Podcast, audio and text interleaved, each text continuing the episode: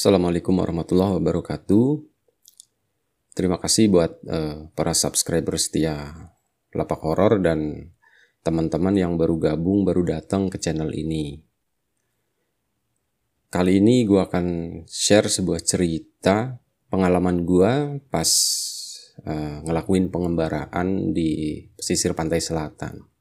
Awalnya gue nggak mau share cerita ini uh, karena ini melibatkan beberapa teman gue juga uh, tapi teman-teman justru malah ngedukung ya. Setelah intinya kita diskusi segala macam mereka ngedukung gue mendapatkan izin tapi dengan syarat-syarat tertentu. Jadi ya gue share cerita ini. Ada tiga hal sih yang perlu gue tegasin di awal ya. Pertama itu untuk ngejaga privasi eh, gue nggak akan nyebutin nama tempat atau nama orang secara detail ya yang kedua itu mungkin beberapa nama kita akan ganti pakai nama samaran kecuali ada satu tokoh sih uh, itu yang namanya Sawitri dan yang ketiga uh, gue minta kebijaksanaan kawan-kawan semua untuk tidak mencari tahu gitu, mencari-cari, menebak-nebak tentang lokasi atau tokoh tertentu dalam cerita ini. Jadi pas tahun 99 gue itu gabung sama organisasi Mapala di kampus gue. Saat itu gue masih jadi anggota muda dan biar dapat keanggotaan penuh gue mesti ngelakuin satu pengembaraan gitulah jadi setelah pengembaraan itu diharapin gue bisa dapat bisa menghasilkan sebuah jurnal atau karya ilmiah gitu yang nantinya bisa dipakai buat referensi organisasi atau juga dipakai untuk keperluan umum. Divisi yang gue ambil saat itu itu sebenarnya nggak terlalu populer ya divisi lingkungan hidup. Mungkin teman-teman yang lain sering ngedengar ada gunung hutan, ada panjat tebing segala macam kayak gitu, caving. Itu itu sangat populer ya tapi untuk lingkungan hidup sendiri dan di tempat gue itu anggotanya nggak terlalu banyak ya tapi gue tertarik dengan lingkungan jadi uh, eh, gue ambil divisi lingkungan hidup ya nah pengembaraan itu uh, eh, gue ngambil gue milih susur pantai dan ya gue milih susur pantai untuk pengembaraan gue itu karena gue pengen pelajari peta migrasinya Selonia midas atau penyu hijau dari ujung genteng sampai ke perairan Australia sana. Belum banyak yang nulis tentang itu gitu, belum banyak yang mempelajari tentang itu, terutama di Indonesia. Gue nggak kerja sendirian, jadi gue ada tim. Tim gue ada lima orang. Itu ada Buyung, Amar, Juang, Eko sama sama gue sendiri. Gue masih inget tanggal dan harinya pas gue berangkat itu tanggal 6 bulan 6 tahun 99 6699 6 Juni tahun 99 itu angka cantik makanya uh, itu gampang banget untuk diingat ya jadi oh, udah jauh-jauh hari kita udah intinya nentuin lokasinya lah kalau kita mau ngambil uh, itu susur pantai dari ujung genteng sampai ke Bumen ya. Kita dari ujung genteng sampai ke Bumen dan kira-kira itu perjalanannya sekitar satu bulan. Dan selama satu bulan itu kita benar-benar harus survive di lapangan. Jadi kalau emang kita nggak ketemu makanan ya udah kita mungkin makan kelapa sama ikan aja ya. Kalau biasanya ada muara gitu itu kan gampang nangkepnya. Nggak terlalu dalam itu biasanya kita nyari di sana. Atau kalau memang kita baru nemuin perkampungan kita bisa belanja makanan kita akan makannya dari situ. Kita akan beli perbekalan. Tapi kalau emang nggak ketemu perkampungan ya udah kita makan seadanya aja. Nah selain pelajarin masalah uh, migrasinya penyu hijau kita juga pelajari uh, dari sisi sosiologinya atau ya peran penduduk lah sekitar pantai situ dalam proses kembang biaknya penyu itu terus sama uh, bagaimana sih para pencuri para pencuri telur penyu itu beraksi gitu. Soalnya cara beraksinya juga unik, cuman ya gue nggak akan share di sinilah. Karena uh, cerita ini gue akan lebih share ke arah mistisnya, ke arah ke cerita horornya itu sendiri. Gitu. Pokoknya pagi itu habis subuh, uh, eh, gue langsung jalan ke base camp di, di kampus itu. Dan di sana ternyata udah ada Buyung sama Amar. uh, rencananya kita mau diantar sama Pak Haris. Pak Haris tuh salah satu pembimbing organisasi kita dan didampingi juga sama tiga senior gitu. Nah kita berangkat dari base camp itu uh, diantar sama Pak Haris pakai mobil dia jadi empat-empatan lah itu benar-benar mobil tuh penuh sesak gitu dan kita harus nempuh perjalanan itu selama 8 jam nyampe ujung genteng ya tebak aja kita berangkatnya dari mana. Pokoknya setelah udah dicek semua perbekalan, peralatan segala macem, perizinan juga gitu. Kita udah langsung jalan. Pagi itu jam 6 kita udah harus jalan dari sana karena kita ngejar nyampe ujung genting tuh masih siang. Jadi gue bisa kita bisa makan siang dulu, bisa santai dulu, gue juga bisa nyari penginapan segala macam. Udah singkat cerita kita sampailah di Sukabumi sana di ujung genteng. Habis uh, makan siang, Pak Haris dan senior-senior langsung balik. Kita, tinggal kita berlima aja di Sukabumi, terus udah kita langsung nyari penginapan.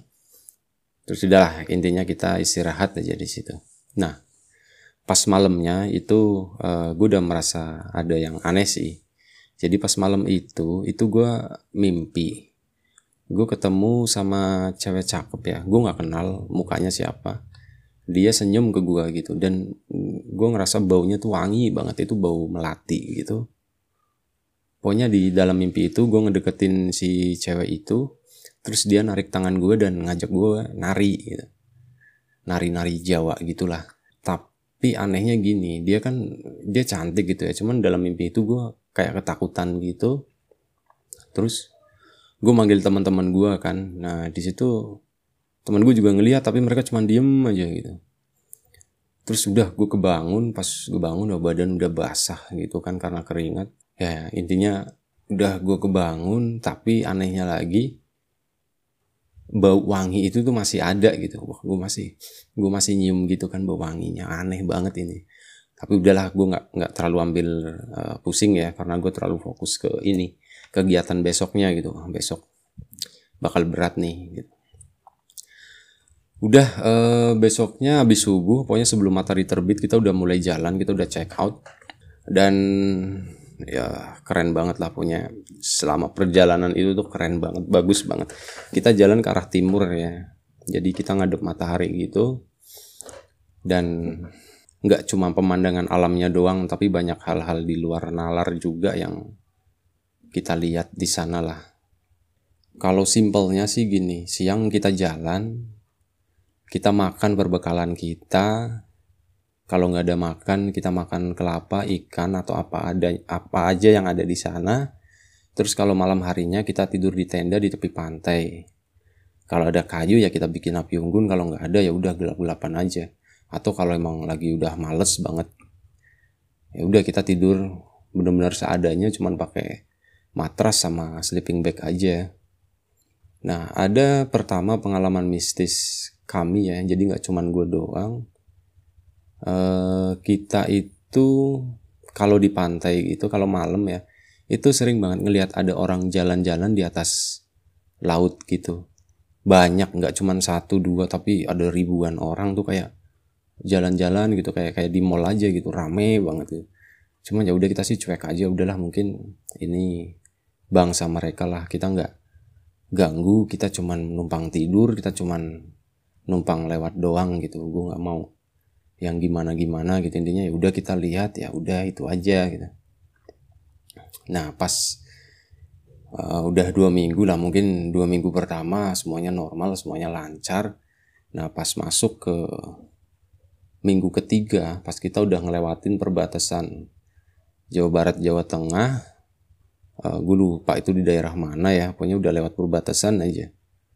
Itu kita udah sore gitu kan tapi kita sih ngarepinnya kita ketemu kampung karena perbekalan kita juga udah habis semua. Kita udah dari kemarin itu makan itu tadi yang gue bilang makan cuma makan ikan makan kelapa minumnya kayak gitu doang.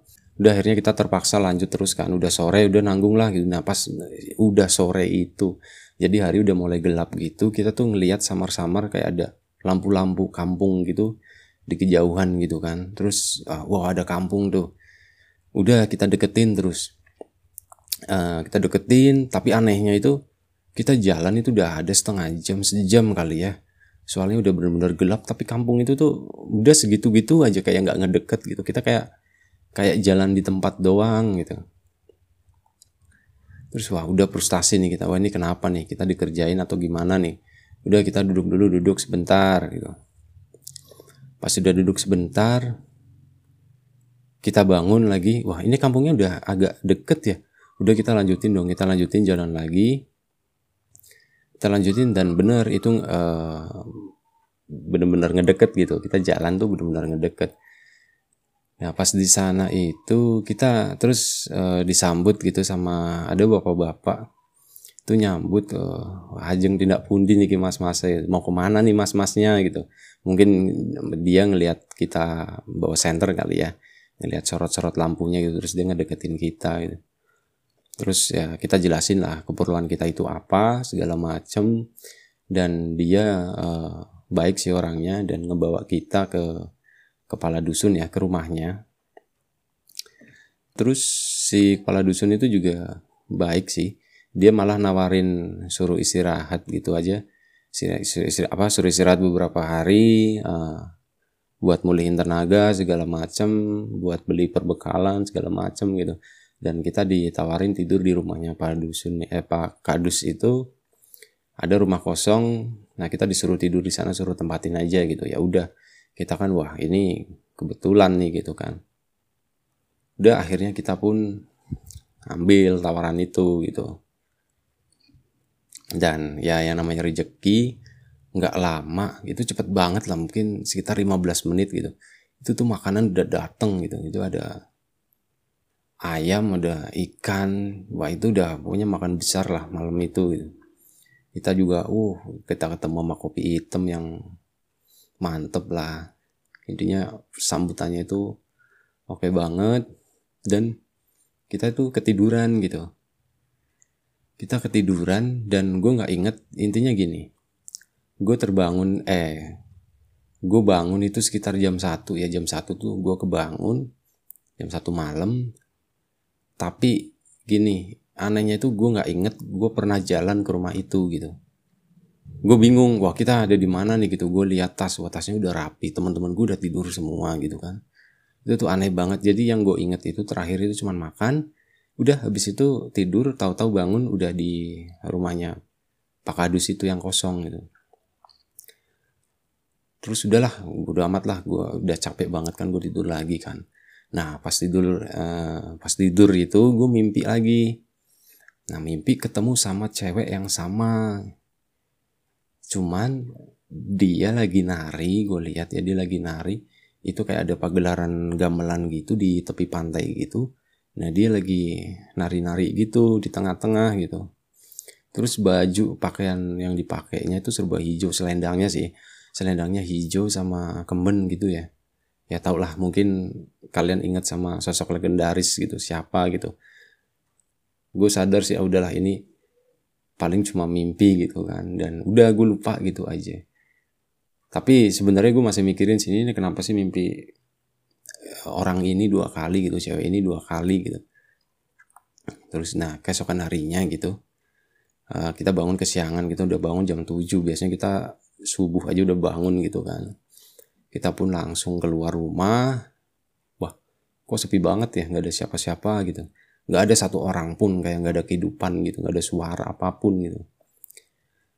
Nah, anehnya pas kita balik masuk lagi masuk ke rumah gitu kan kita tadi sempat ngerokok dulu kan di depan rumah gitu karena tuh rumah kita tuh langsung ngadep ke laut itu enak banget nah kita masuk lagi kaget dong wah sarapannya udah ada gitu ini siapa yang nyuguhin? gitu. Ternyata si bapak-bapak yang tadi itu namanya Pak Rono gitu yang pertama nyambut kita semua itu namanya Pak Rono tiba-tiba muncul gitu. Wah kaget kita dong.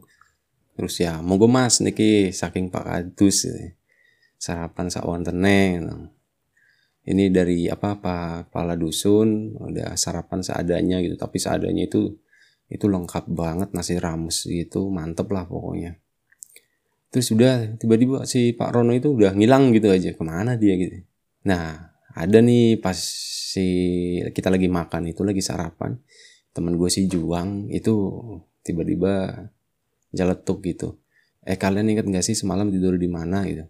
Perasaan gue semalam kita lagi makan gitu kan di rumah Pak Kadus tapi gue bangun di sini gitu.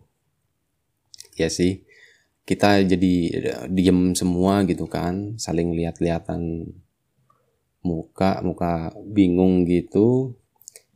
Ya ternyata apa yang dibilang Juang itu sebenarnya adalah uh, semua apa satu hal yang kita pikirin gitu. Semuanya tuh mikir masalah itu gitu.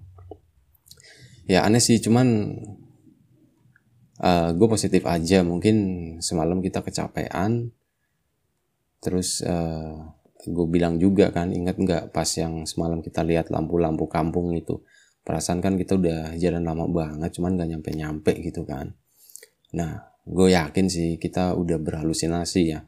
Mungkin kejadiannya sama juga saking capeknya kita makan, kita tidur, kita nggak inget jalan ke sini gitu. Ya, pokoknya intinya sebenarnya mau berkonspirasi apa pun gitu, sejujurnya gue juga memang ngerasa sedikit aneh sih apalagi dengan sebelumnya gue udah mimpi dua kali gitu kan didatengin cewek yang sama. Ya gue berpikir sih intinya udahlah kita nggak uh, usah lama-lama tinggal di sini gitu. Besok kita beli perbekalan terus habis itu udah uh, kita cabut gitu. Tapi cabutnya kita pergi gitu kita pamitan paginya gitu. Nah agak siangan dikit kita tuh jalan buat nyari Pak Kadus buat ya bilang terima kasih lah sama nanya di mana sih bisa beli perbekalan gitu? Pasarnya tuh di mana? gitu. Terus kita ketemu Pak Kadus nah Pak Kadus itu nyuruh Pak Rono itu untuk nganter kami ke, uh, ke itu ke apa namanya ke pasar kampung situ itu pasarnya kecil tapi rame ya lumayan rame. Terus orang-orang tuh pada ngeliatin ke kita semua ya karena mungkin kita orang asing kali ya. Dan mereka itu semuanya senyum gitu ramah banget terus mereka juga banyak yang nawarin eh pada sini mampir ke rumah gitu ya basa-basi aja sih kita sih mau enggih gitu iya iya gitu aja Pokoknya setelah kita beli perbekalan secukupnya, kita itu langsung balik ke rumah. Dan pas jalan balik itu, gue kaget karena gue ngelihat sosok cewek cakep lewat di depan kita gitu. Sepintas sih dia ngelempar senyum ke arah gue gitu. Wajahnya nggak asing dan gue nanya ke Pak Rono Pak itu siapa Pak? gitu kan. Tapi teman-teman gue ketawa gitu kan. Ketawain Mas Iwa modus nih gitu intinya gitu. Terus si Pak Rono bilang oh itu namanya Sawitri gitu. Nah, Pak Rono bilang sih ya hati-hati lah jangan terlalu dekat sama dia katanya. Intinya kayak gitu dan gue akui emang dia itu cantik ya cuman cantiknya gimana ya? Cantiknya tuh beda cantik yang natural gitu cantik klasik gitu. Oke untuk mungkin ceritanya gue stop dulu sampai di sini ya durasi nih kayaknya udah udah terlalu panjang. Nanti gue sambung lagi deh secepatnya. Habis ini gue lanjutin. Sekali lagi terima kasih buat teman-teman yang udah mau ngedengerin udah mau mampir ke channel lapak horror ini thanks for watching thanks for listening. Assalamualaikum warahmatullahi wabarakatuh. Nanti kita sambung lagi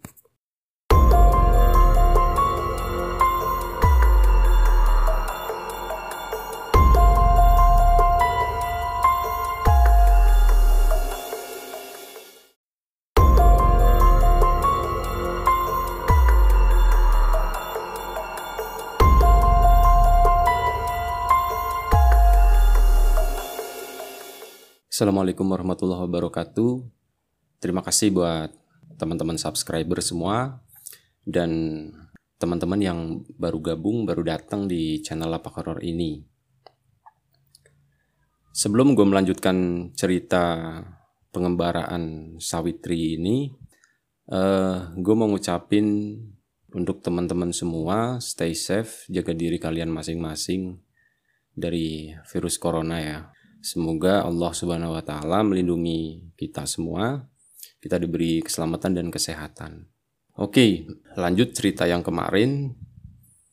uh, kemarin kan kita lagi di pasar tuh, terus uh, kitanya balik di jalan uh, kita ketemu sama kita melihat seorang cewek yang, yang cantik dan gue nanya sama Pak Rono itu siapa gitu kalau kata Pak Rono itu itu namanya Sawitri. Terus gue dikasih wanti-wanti disuruh hati-hati sama dia gitu. Nah di situ gue timbul pikiran dong kenapa ya? Kenapa gue harus mesti hati-hati gitu?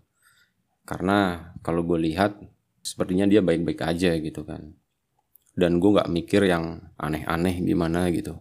Habis dari situ kita pulang ke rumah Pak Rono pulang kita evaluasi pekerjaan kita gimana kemarin uh, selama dua minggu kemarin dua minggu lebih kemarin itu apa yang udah kita dapat alhamdulillahnya semuanya data udah cukup banyak ya, udah lengkap. Belum lengkap sempurna sih, cuman setidaknya untuk perjalanan segitu itu kita cukup dan nanti tinggal dilanjut aja sisanya gitu.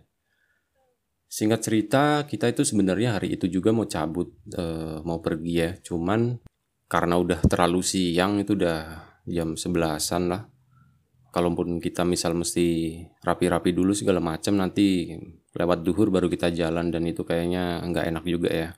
Kita jalan cuma sebentar udah ketemu malam lagi. Makanya udahlah kita putusin uh, kita pulang eh kita pulang. Kita jalan besok aja gitu besok pagi gitu. Cuman nanti kalau misal ada yang nanya kita berangkatnya lusa gitu. Takutnya besok pagi kita masih males jadi kita masih bisa istirahat sebentar di sana gitu. Jadi kalau misal ada yang nanya orang luar kita bilangnya pengennya sih lusa gitu. Tapi sebenarnya kita rencananya sih besok pagi kita udah jalan. Nah singkat cerita hari itu udah kita nggak ada kegiatan apa-apa. Cuman gue masih kepikiran terus dengan si Sawitri itu tadi. Sebenarnya dia itu apa dia itu siapa dia orang mana datang dari mana segala macem kayak gitu tuh gue masih bertanya-tanya ya ini tuh apa sih sebenarnya gitu dibalik semua ini gitu. Terus udah malamnya sorenya gitu Pak Kadus itu datang ngundang kita buat makan malam. Ya udah uh, nanti insya Allah kita habis maghrib pak kita ke sana gitu kan. Nah, udah habis maghrib kita udah semua udah selesai sholat kita langsung berangkat ke rumahnya Pak Kadus. Uh, di sana kita makan di itu ya di teras rumahnya gitu kita duduk di depan situ lesehan gitu. Disuguin makan. Makanannya pun termasuk makanan mewah ya. Ada ayam ada telur ada ikan terus ada sambelnya juga. Enak lah pokoknya. Makanan-makanan ini eh, banyak kan sih ikan-ikanannya ya. Eh, makanan-makanan pesisir gitu. Ayam ada sih. Nah itu wah ini makan besar nih enak nih. Dalam hati gua gitu wah ini ini kampung terbaik yang pernah kita singgahi gitu suguhannya gitu. Tapi bukan ngejelekin kampung yang lain ya enggak. Maksudnya yang lain juga suguhannya bagus cuman ini ini emang gila banget gitu. Kita kita tuh bener-bener kayak datang ke hajatan gitu. Makanannya lengkap enak segala macam udah. Akhirnya udah kita ngobrol-ngobrol uh, ada Pak Kadus ada Pak Rono juga ada sesekali keluarganya Pak Kadus juga lewat uh, keluar masuk gitu nganterin makanannya gitu. Nah udah kita lagi makan kita ngobrol ya. Samar-samar gua sendiri. Yang lain enggak. Gue sendiri gue ngelihat di kejauhan wah kok kayak gue ngeliat kayak si itu ya. Kayak si Sawitri gitu dari di rumah. Ada berapa ya? Satu dua tiga rumah lah tiga rumah. Dari rumahnya Pak Kadus dia tuh lagi duduk sendirian dia ngeliatin ke kita kita lagi makan gitu tapi itu gue cuman sebentar cuman berapa detik ya. Jadi gue ngeh gitu dia ada di situ terus dianya pergi gitu kan. Gue wah ini kenapa ya? Gue disuruh hati-hati ya. Gue jadi ngerasa gimana gitu. Gue ngerasa dimata-matai gitu. Tapi sebenarnya gue nggak berpikiran negatif sih. Belum berpikiran negatif. Gue cuman bingung antara ucapannya Pak Rono yang gue disuruh hati-hati sama gue nggak percaya gitu dengan kalau misal sosok Sawitri itu adalah sosok yang bisa berbahaya buat kita gitu. Ya udah kita makan malam uh, terus Pak Rono itu nanya kapan jalan lagi? Gitu. Stay di sini lebih lama lah katanya kayak gitu. Jangan buru-buru gitu. Terus teman kita siapa ya? Gue lupa. Si Juang kalau nggak salah. Si Juang atau siapa gitu. Dia bi nah kita berangkatnya lusa pak gitu kan. Sesuai perjanjian kita ya yang siang tadi. Kita rencananya berangkatnya berangkatnya lusa gitu. Terus pak kadusnya waduh cepet banget ya gitu. Dan dia kayaknya uh, raut mukanya tuh kurang suka gitu. Tapi udah kita nggak perpanjang itu. Intinya malam makan malam itu udah selesai. Kita pulang ke rumah. Dan kita sih untuk saat ini sih kita inget jalan ya. Kita jalan ke rumah normal lah semuanya. Kita pulang uh, ke rumah itu udah setengah sembilanan kalau nggak setengah sembilan jam sembilanan lah. Udah kita nongkrong nongkrong dulu depan rumah berlima sekali lagi gue pas itu lagi ngerokok lagi ngadep ke pantai. Jadi rumah kita itu itu pas ngadep banget ke pantai gitu dengan jarak kurang lebih sekitar 50 atau 100 meteran lah. Lumayan jauh cuman ya pas di depan pantai di depan itu nggak ada penghalang apa-apa cuma pohon-pohon aja. Pohon kelapa ada pohon apa lagi sih gue lupa itu. Nah udah gue ngeliat di kejauhan gitu. Wah si Sawitri lagi nih. Nah di situ gue udah mikir wah ini ini nggak beres nih.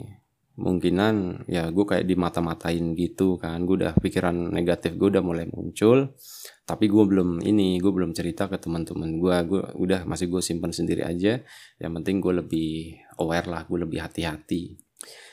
Udah uh, sesi nongkrongnya kita selesai. Malam jam 10 itu udah sepi banget di situ. Cuman suara laut aja suara angin aja cuma bener-bener sepi banget. Itu kan uh, bulan Juni kan lagi ini kan musim dingin gitu.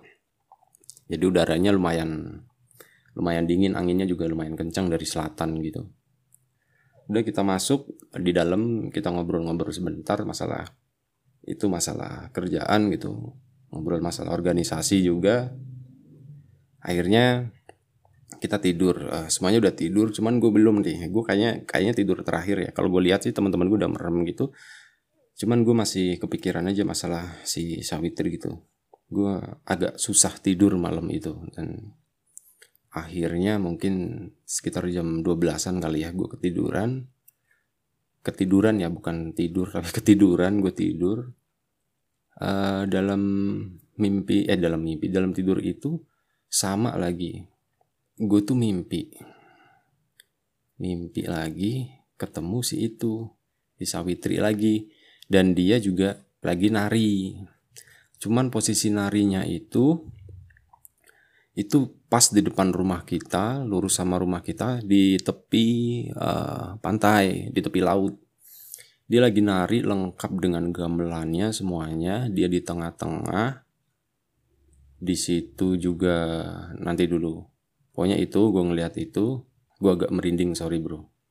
Pokoknya dalam mimpi itu gue cuman gue ngeliatin terus gue keluar dari rumah itu, gue jalan ke pantai, gue di gue datengin itu si gue ngedeket ke si Sawitri ya, dia nari gitu cantik banget.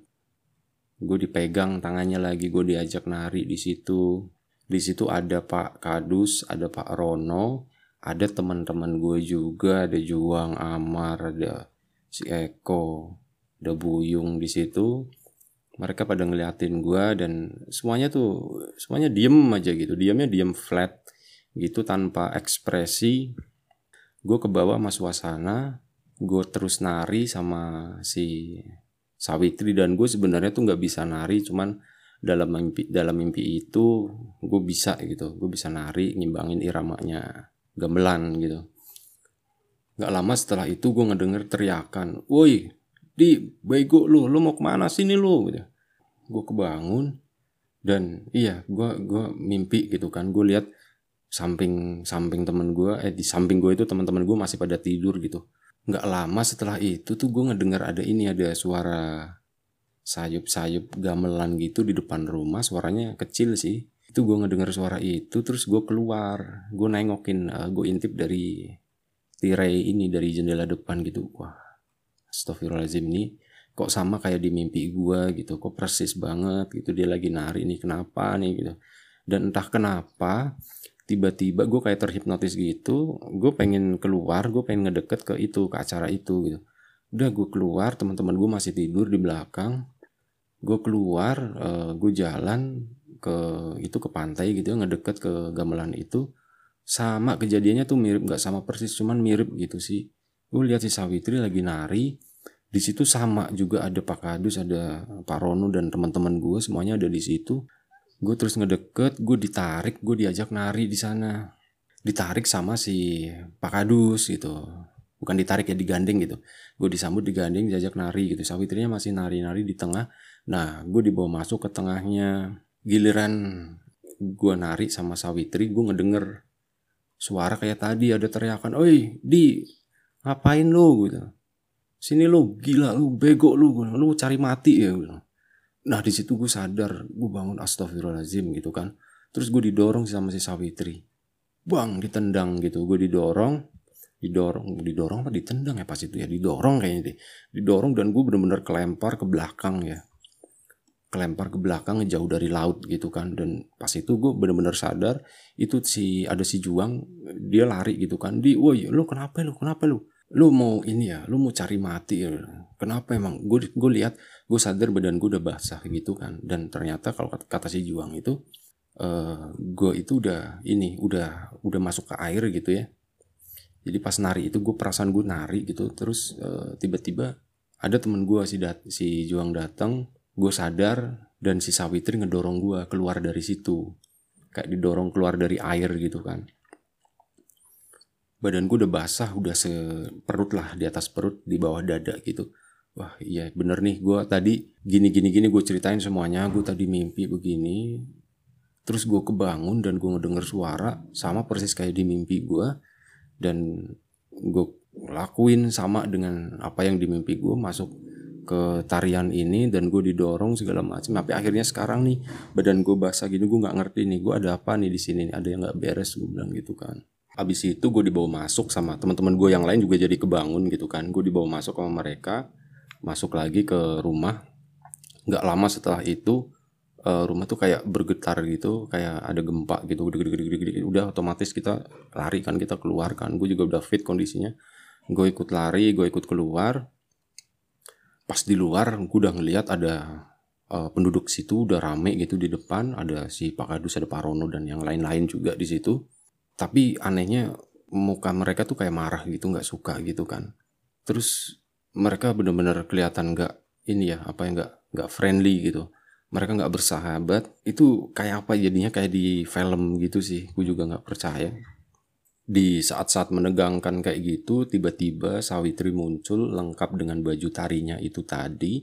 Dia muncul eh, ngehalau orang-orang yang lagi ngumpul di sekitaran rumah kita itu di depan rumah kita. Dia datang, itu orang-orang tuh kayak dia lewat gitu. Nah orang-orangnya tuh kayak lempar-lempar gitu, bener-bener dia ngebuka jalur gitu. Terus udah dia apa namanya berlari, dia berjalan gitu kayak muterin kita gitu entah kenapa lah mungkin dia lagi bikin lingkaran atau gimana. Dia bilang gini kalian itu memasuki suatu tempat yang kalian gak kenal. Ini adalah kampung jin katanya. Mereka itu semua jahat. Mereka bilang aku jahat tapi sebenarnya mereka yang jahat. Aku di sini untuk melindungimu katanya. Nah kalau kalian mau lihat aslinya kampung ini seperti apa dan orang-orang itu tuh seperti apa nih katanya dia tuh ngempasin selendangnya dia bet gitu kan. Udah kita itu ngelihat dari situ kita ngelihat bener-bener asli. Semuanya itu berubah dari yang tadinya itu kampung gitu ya itu kayak jadi kebun kebun di pesisir pantai gitu pohon-pohonnya pohon-pohon pesisir pantai ya. Ada ya kelapa ada ada pohon waru juga di situ. Pokoknya benar-benar kebun banyakkan mangrove juga ada itu dan itu benar-benar gelap dan gue kita semua itu ngelihat ternyata orang-orang penduduk di situ itu bukan manusia gitu. Wujud mereka itu udah yang aneh-aneh gitu yang udah ada yang ya serem lah gitu lah. Terus kita dibawa lari diajak lari ayo kak kalau bisa kalian lari secepatnya gitu. Jangan pernah noleh ke belakang kata dia. Udah kita nurutin aja tas itu nggak kita bawa ya. Kita benar-benar udah intinya lari kita lari ngikutin instruksi dia ngikutin perintah dia kita lari di tepi pantai gitu lari pokoknya sejauh mungkin lah katanya. Dan gue lihat uh, si Sawitri di belakang kita ya dia nggak lari cuman yang gue lihat sih dia agak kayaknya terbang gitu deh ser gitu. Sorry ya bro ini kayak bener-bener kayak di film soalnya emang gue juga bingung dengan apa yang gue alami waktu itu. Bener-bener kayak di mimpi lah kalau gue bilang gitu. Udah kita lari jauh akhirnya intinya kita itu selamat kita bisa berhasil kabur dari kampung itu dari kampung jin itu. Dan setelah kita jauh gue nengok ke belakang si Sawitri udah nggak ada. Pas kita udah mungkin udah hampir subuh ya. Kita lari kita udah kecapean dan gue lihat sih langit udah mulai terang akhirnya kita berhenti itu di satu titik. Udah kita berhenti gue ngobrol-ngobrol sama temen gue di situ Safitri udah nggak ada akhirnya kita jalan pelan. Kita setelah istirahat sejenak kita udah lapar udah haus juga tapi kita kan perbekalan kita tinggal gitu ya di tempat itu yang semalam itu tadi. Itu nggak kita bawa udah kita jalan pelan. Akhirnya kita ketemu ada kampung dan kampung itu di daerah udah masuk daerah Cilacap. Udah dari situ kita kontak uh, teman kita yang di Bandung kontak ke Pak Haris juga kita minta dievakuasi lah gue sih belum kita belum cerita masalah yang tadi ya cuman gue bilang kita kondisinya udah ngedrop perbekalan juga hilang segala macam jadi kita minta di pick up Nah, Pak Haris itu kontak temen dia yang ada di Cilacap dan mereka ngejemput kita. Kita dijemput dan sehari setelah itu kita dibawa ke rumahnya temennya Pak Haris itu. Kita dibawa ke rumahnya temennya Pak Haris itu namanya Mas Agus. Dibawa ke sana dan besoknya malamnya itu kita diare mual-mual segala macam gitu. Paginya kita dibawa ke rumah sakit dan kita sempat di rawat juga di salah satu rumah sakit di Cilacap sana. Dan kita didiagnosa diare akut gitu ya. Mungkin gue nggak tahu sih dengan apa yang sebenarnya kita makan sebelumnya selama di sana itu mungkin itu ya makanan-makanan yang nggak jelas lah gue nggak tahu. Pas lagi dirawat itu gue ketemu gue mimpi bukan ketemu gue mimpi itu ketemu si Sawitri lagi. Intinya dia ngejelasin uh, kalau dia itu sebenarnya nggak jahat dia itu ngejaga gua dan tim gua gitu. Dan intinya dari situ oh gue tahu kalau ternyata kita itu kita udah disasarin masuk ke kampung jin yang intinya mereka pengen berbuat jahat ke kita lah. Dan ada satu sosok yang sebenarnya ada hubungannya dengan orang-orang sebelum gue dulu tapi gue nggak akan share ini karena ini menyangkut privasi keluarga ya. Jadi gua gua nggak akan share masalah Sawitri ini. Intinya dia yang ikut ngejaga. Tentu atas izin Allah ya dia itu ngejaga kita. Dan akhirnya kita alhamdulillah kita selamat. Kita bisa pulang ke daerah kita berangkat dari awal tadi ya dari ke kampus kita baru setelah nyampe kampus kita ceritain semuanya ke Pak Haris segala macam. Barang-barang kita semuanya udah hilang kita relain aja. Tahun depannya itu kita memutuskan untuk kembali lagi ngambil uh, jalur itu dengan syarat ya kita lebih hati-hati dan saat itu tim kita ditambah dan kita didampingi sama ada satu senior yang mungkin agak pinter masalah gituan ya. Itu kita didampingi sama beliau dan alhamdulillah uh, setahun kemudian kita ketemu dengan tempat itu lagi. Barang-barang kita masih ada di sana masih lengkap tapi kondisinya udah agak lapuk ya. Nah di sana gue ngelihat Sawitri lagi untuk yang terakhir kalinya. Teman-teman gue nggak lihat cuman gue aja yang ngelihat. Dan gue bilang ya terima kasih atas bantuannya segala macam dan tolong uh, jangan ganggu kami intinya gitu. Dan dia bilang intinya ya uh, kita disuruh hati-hatilah jangan gegabah apalagi di daerah pesisir pantai selatan gitu tempat yang belum kita kenal. Kita harus hati-hati.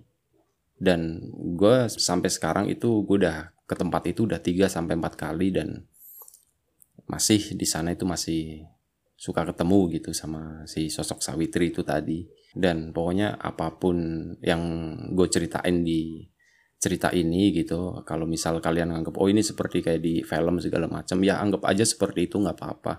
Karena emang nyampe sekarang juga gue agak-agak nggak percaya dengan apa yang pernah gue alami ini. Dan gue nggak banyak ceritain ke orang-orang gitu ya.